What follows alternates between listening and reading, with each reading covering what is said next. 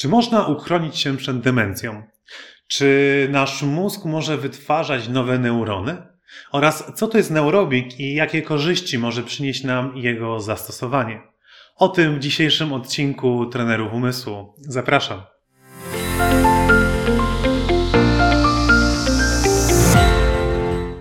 Czy zastanawiałeś się kiedyś, czy demencja to jest coś, na co jesteśmy skazani, albo jest to kwestia tylko i wyłącznie jakiegoś przypadku? Czy możemy w ogóle coś zrobić, aby zmniejszyć ryzyko wystąpienia problemu z otępieniem starczym?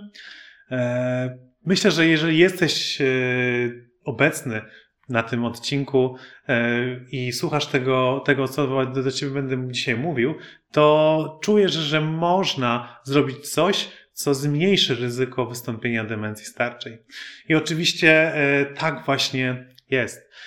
Być może oglądasz ten odcinek z myślą o twoich starszych rodzicach, być może sam jesteś osobą, która już doświadcza jakichś problemów z sprawnością umysłową, z szybkością kojarzenia i zapamiętywania, a może po prostu chciałbyś dowiedzieć się, czy możesz już dzisiaj zrobić coś, co pomoże ci za ileś lat w przyszłości cieszyć się sprawnym i zdrowym umysłem.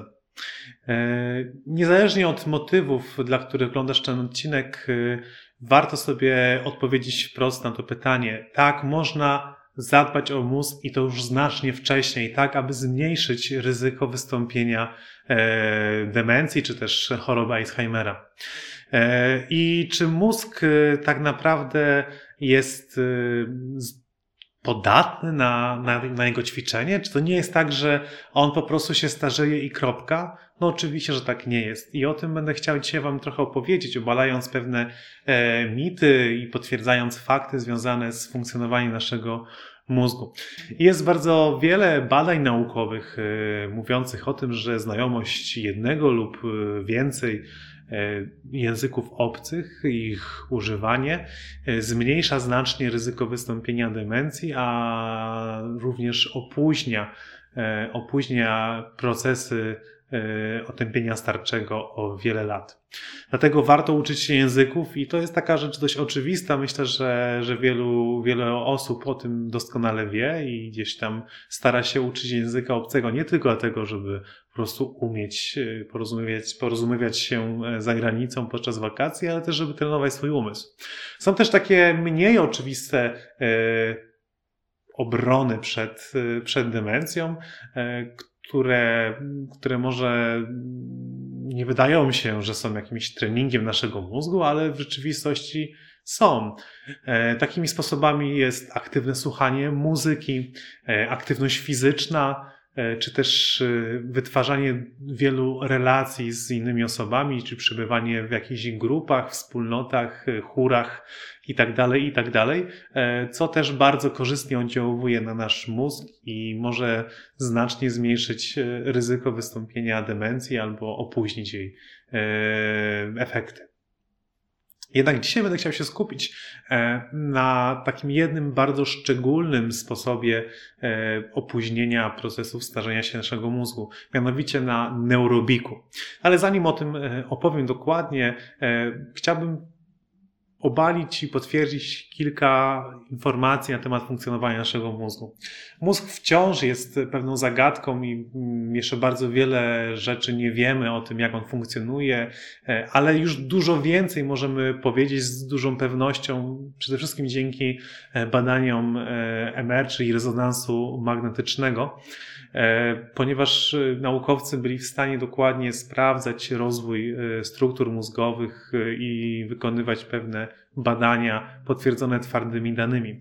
I tak pierwszy z mitów, który krążył jeszcze tak naprawdę nie tak dawno temu, to było stwierdzenie, że mózg człowieka nie może wytwarzać nowych neuronów. To znaczy, że rodzimy się, dojrzewamy, mamy około 100 miliardów neuronów i potem już tylko je tracimy i w związku z tym, że na starość mamy już ich dużo mniej, dlatego mamy problemy z zapamiętywaniem. Oczywiście jest już potwierdzone, że jest to nieprawda. Nasz mózg przez całe nasze życie może wytwarzać nowe neurony, więc niezależnie ile masz dzisiaj lat, twój mózg może wytwarzać dodatkowe, kolejne komórki nerwowe, więc ich mniejsza ilość to nie jest ten główny problem, który można byłoby pomyśleć, że wpływa na złe funkcjonowanie naszej pamięci i mózgu na starość. Zatem co jest tak naprawdę dużo większym problemem? Są nim połączenia między neuronami, a raczej ich brak albo znaczne osłabienie. Wytwarzamy bardzo wiele połączeń przez całe nasze życie. Każdą umiejętność, którą nabywamy poprzez łączenie ze sobą neuronów. Można to porównać do budowania takiej sieci autostrad. Wyobraź sobie, że twój mózg to jest taka mapa, powiedzmy, Polski i przez całe życie tworzysz połączenia drogowe między różnymi miastami. Są takie miasta, które są super skomunikowane, tak, że masz na autostradę. Są takie, gdzie jest jakaś ledwo polna droga, ale jest też przejezdna. I im bardziej dana czynność lub dana umiejętność lub wiedza jest przez nas wyćwiczona, więcej razy powtórzona, wykorzystana, tym połączenia, które są odpowiedzialne za tą umiejętność czy za przypominanie sobie tej wiedzy, są trwalsze, są silniejsze i bardzo łatwo możemy z nich korzystać. Na przykład, nie wiem, mówisz biegle w języku angielskim, korzystasz z tego języka na co dzień, więc wszystkie struktury w mózgu, które powstały na skutek twojej nauki tego języka, są bardzo silne i gładko możesz przekazywać informacje, impulsy pomiędzy neuronami, które są w tej strukturze połączone. Ale wyobraź sobie, że zbudowałeś jakąś super autostradę. Na przykład zostanie przy tym języku, nauczyłeś się jakiegoś języka, powiedzmy angielskiego, być może mieszkałeś przez ileś lat w kraju anglojęzycznym, ale potem wracasz do Polski i przez 15 lat kompletnie nie używasz tego języka. No i po 15 latach chcesz do niego wrócić. Owszem, uda ci się to, ale nie będzie to tak jak już. Ponieważ przez 15 lat te połączenia w twoim mózgu, które były odpowiedzialne za mówienie w tym obcym języku, uległy po prostu osłabieniu, a być może nawet zerwaniu. To tak jak z każdą drogą, która nie jest zadbana. Jeżeli nawet mamy super autostradę, ale przestaniemy z niej korzystać, przestaniemy ją modernizować, konserwować, będzie śnieg, będzie piasek, będzie mróz, będzie ciepło, dziury i wszystko zacznie być znacznie gorszej jakości. Może dalej przejedziemy tą drogą, ale będziemy potrzebowali więcej czasu, czyli będziemy potrzebowali znowu włożyć pewien wysiłek, żeby ta autostrada stała się na nowo super szybko przejezdną trasą. I tak się dzieje w naszym mózgu z połączeniami, których po prostu rzadko korzystamy. I teraz problemem tak naprawdę, który jest znaczący, jest to, że wiele tych połączeń w naszym mózgu, które kiedyś wytworzyliśmy, ulega osłabieniu, a nawet zerwaniu. I być może jest tak, że na starość zamiast jechać w naszej mapie mózgu ze Szczecina do Warszawy w miarę szybko, to musimy pojechać okrężną drogą, na przykład przez, nie wiem, Wrocław i Kielce, ponieważ połączenie bezpośrednie, które kiedyś zbudowaliśmy, zostało po prostu zepsute, osłabione, bo nie wykorzystywaliśmy go regularnie. I teraz tak naprawdę jeszcze jest jedna bardzo ważna wiadomość z tym związana, że warto wytwarzać pewną sieć bezpieczeństwa. Wyobraź sobie, że zamiast budować powiedzmy 10 tysięcy kilometrów dróg i autostrad w twojej głowie przez swoje życie i naturalnie powiedzmy stracić, nie wiem, 3000 kilometrów tych autostrad, możesz zbudować w swoim życiu dużo więcej tych połączeń, czyli możesz stymulować swój mózg do wytwarzania coraz to nowych neuronów i powiązań między nimi. Przez to mieć znacznie bogatszą sieć dróg, sieć połączeń w twoim mózgu. I nie wytwarzać tylko 10 tysięcy kilometrów, ale na przykład 15 tysięcy kilometrów. Oczywiście te wszystkie wartości są tylko przykładowe, żeby zobrazować proces, jaki zachodzi w twoim mózgu. I wyobraź sobie, że byłeś bardzo aktywny umysłowo, umiałeś stymulować swój mózg do tworzenia nowych połączeń i tam, gdzie brakowało tych połączeń, wytwarzałeś jeszcze więcej, tam, gdzie one były, wzmacniałeś je w odpowiedni sposób. I potem nawet jeżeli w naturalny sposób stracisz te 3000 kilometrów, to zamiast Tych 7, które by ci zostały, gdybyś nie wytwarzał tej sieci bezpieczeństwa, zostanie ci aż 12 000 kilometrów, czyli być może będziesz znacznie łatwiej jechał z tego Szczecina do Warszawy, już nie przez Wrocław i Kielce, ale na przykład przez Gdańsk i to całkiem szybką trasą. Mówiąc wprost, po prostu łatwiej będzie ci wykonywać czynności i przypominać sobie różne fakty i twoją wiedzę, którą zdobywałeś przez twoje życie, niż gdybyś tych połączeń po prostu nie miał lub gdy byłyby one zupełnie słabsze. Dlatego dobry trening mózgu, neurobik, powoduje budowę tej sieci bezpieczeństwa, która może pomóc ci w przypadku osłabienia innych połączeń na starość, dalej cieszyć się sprawnym umysłem. Warto też wspomnieć tutaj o neurotrofinach. To są takie cząsteczki, które wyodrębnili naukowcy. Są to substancje odżywcze komórek nerwowych. Mówiąc prościej, jest to po prostu jedzonko dla naszego mózgu. I teraz Pan Bóg stworzył to niesamowicie, że sam neuron wytwarza dla siebie te neurotrofiny. Ale kiedy je wytwarza? Kiedy jest aktywny. Czyli można powiedzieć, że im bardziej aktywna komórka nerwowa, tym więcej tych neurotrofin wytwarza. I co jest najbardziej genialne w tym wszystkim, że komórka nerwowa wytwarza to jedzenie nie tylko dla samej siebie, ale również dla komórek nerwowych, które są wokół niej. Czyli można powiedzieć, że stymulując jakąś jedną część naszego mózgu, odżywiamy nie tylko tą jedną część, te komórki, które są teraz aktywne, ale również te, które z nimi graniczą, czyli odżywiamy znacznie większą część naszego mózgu niż w tym momencie jest aktywna. I teraz w takim razie co zrobić, aby stymulować nasz mózg do wytwarzania dodatkowych neuronów, dodatkowych połączeń między nimi i do produkowania neurotrofin? Właśnie odpowiedzią na to jest neurobik. Neurobik to jest nic innego jak fitness dla mózgu. Czyli tak jak chodzimy na siłownię, albo chodzimy codziennie biegać, albo robimy jakąś poranną rozgrzewkę, tak samo możemy trenować nasz mózg po to, żeby po prostu podnieść jego kondycję.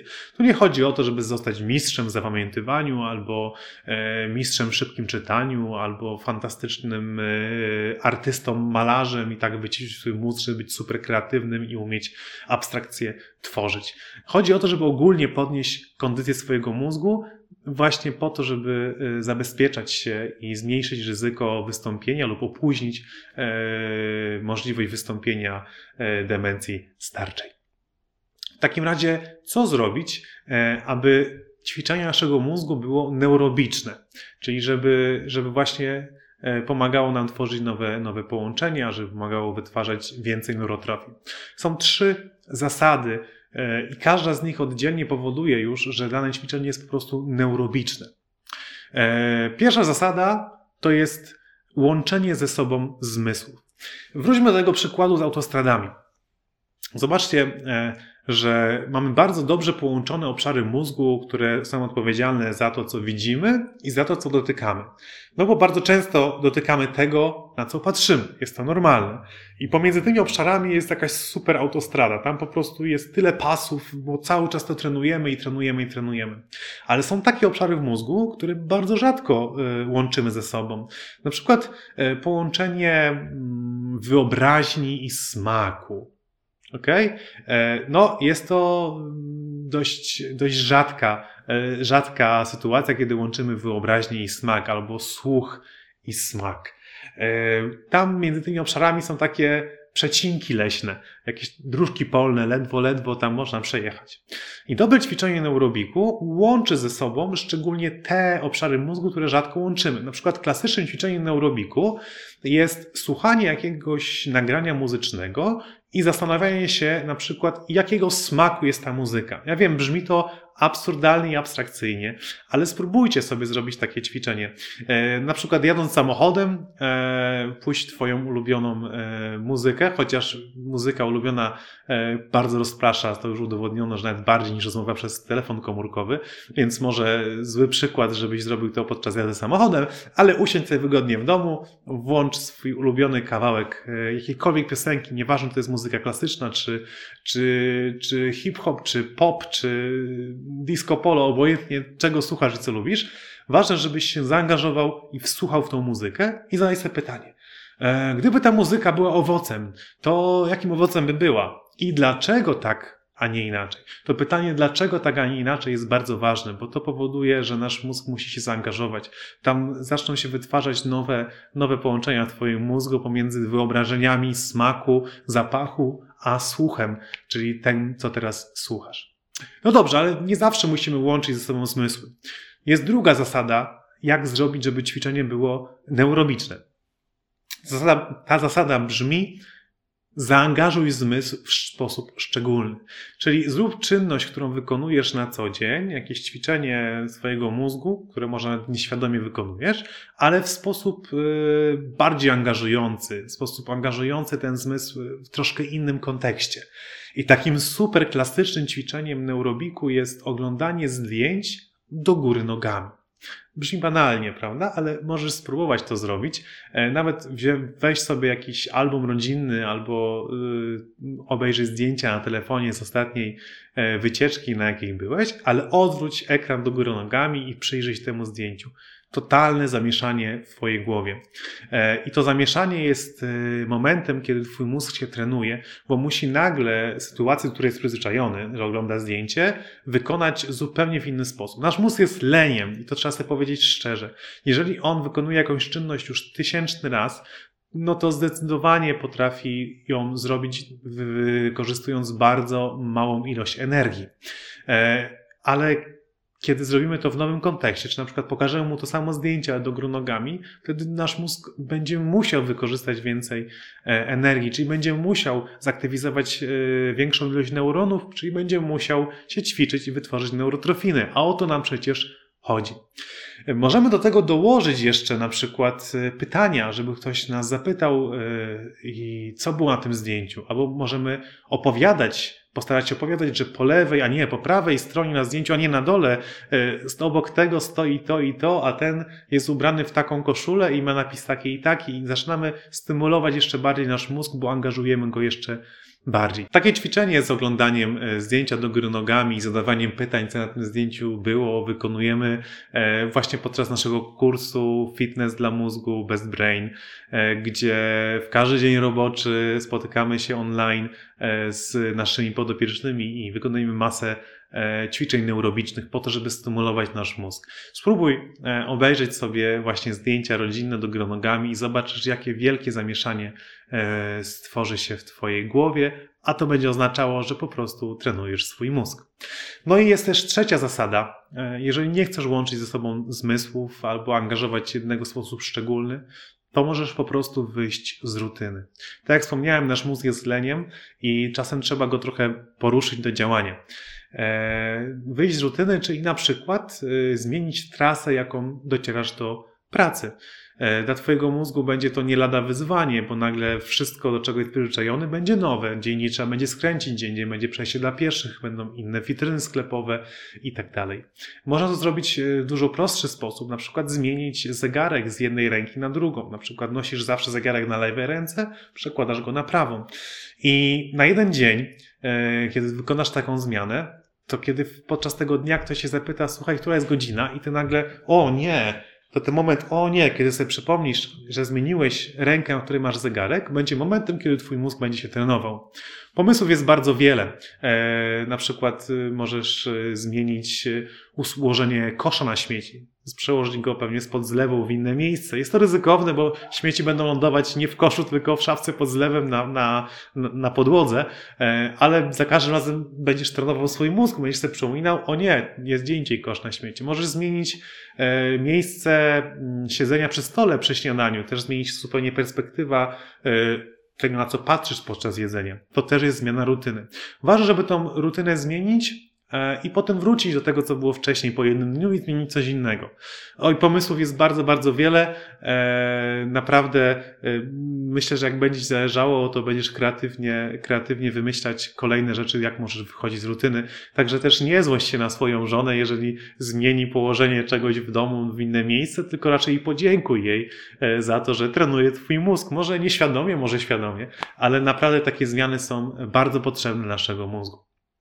Czyli podsumowując, żeby ćwiczyć swój mózg w sposób neurobiczny, trzeba albo wyjść z rutyny, albo połączyć ze sobą więcej niż jeden zmysł, albo zaangażować dany zmysł, ale w sposób szczególny w jakimś nowym kontekście. To wszystko robimy z naszymi podopiecznymi, tak jak wspomniałem na kursie Fitness dla Mózgu Best Brain, bo to nie chodzi tylko o to, żeby wykonywać te ćwiczenia cały czas te same i znowu, żeby wpaść w pewną rutynę treningu, ale chodzi o to, żeby te ćwiczenia były cały czas zaskakujące, żeby było ich wiele, żeby nasz mózg też się nie znużył tym treningiem. I bardzo ważne, żeby pamiętać, żeby trenować regularnie, żeby nie był to trening, ok, dzisiaj coś zmienię w swoim postępowaniu, a potem, nie wiem, za miesiąc znowu wykonam jakiś jeden trening. Ta regularność jest bardzo ważna, o tym mówiłem w pierwszym odcinku na naszym kanale Trenerzy Umysłu. Czyli podsumowując, warto ćwiczyć swój mózg już od samego początku, kiedy sobie świadomimy, że jest to potrzebne. Niezależnie, czy jesteś teraz młody i masz sprawny umysł, czy jesteś starszy i widzisz trudności ze swoją pamięcią. Tak naprawdę naukowcy dowiedli, że pierwsze problemy z pamięcią występują już około 25 roku życia, a drugie takie tąpnięcie jest około 60 roku życia.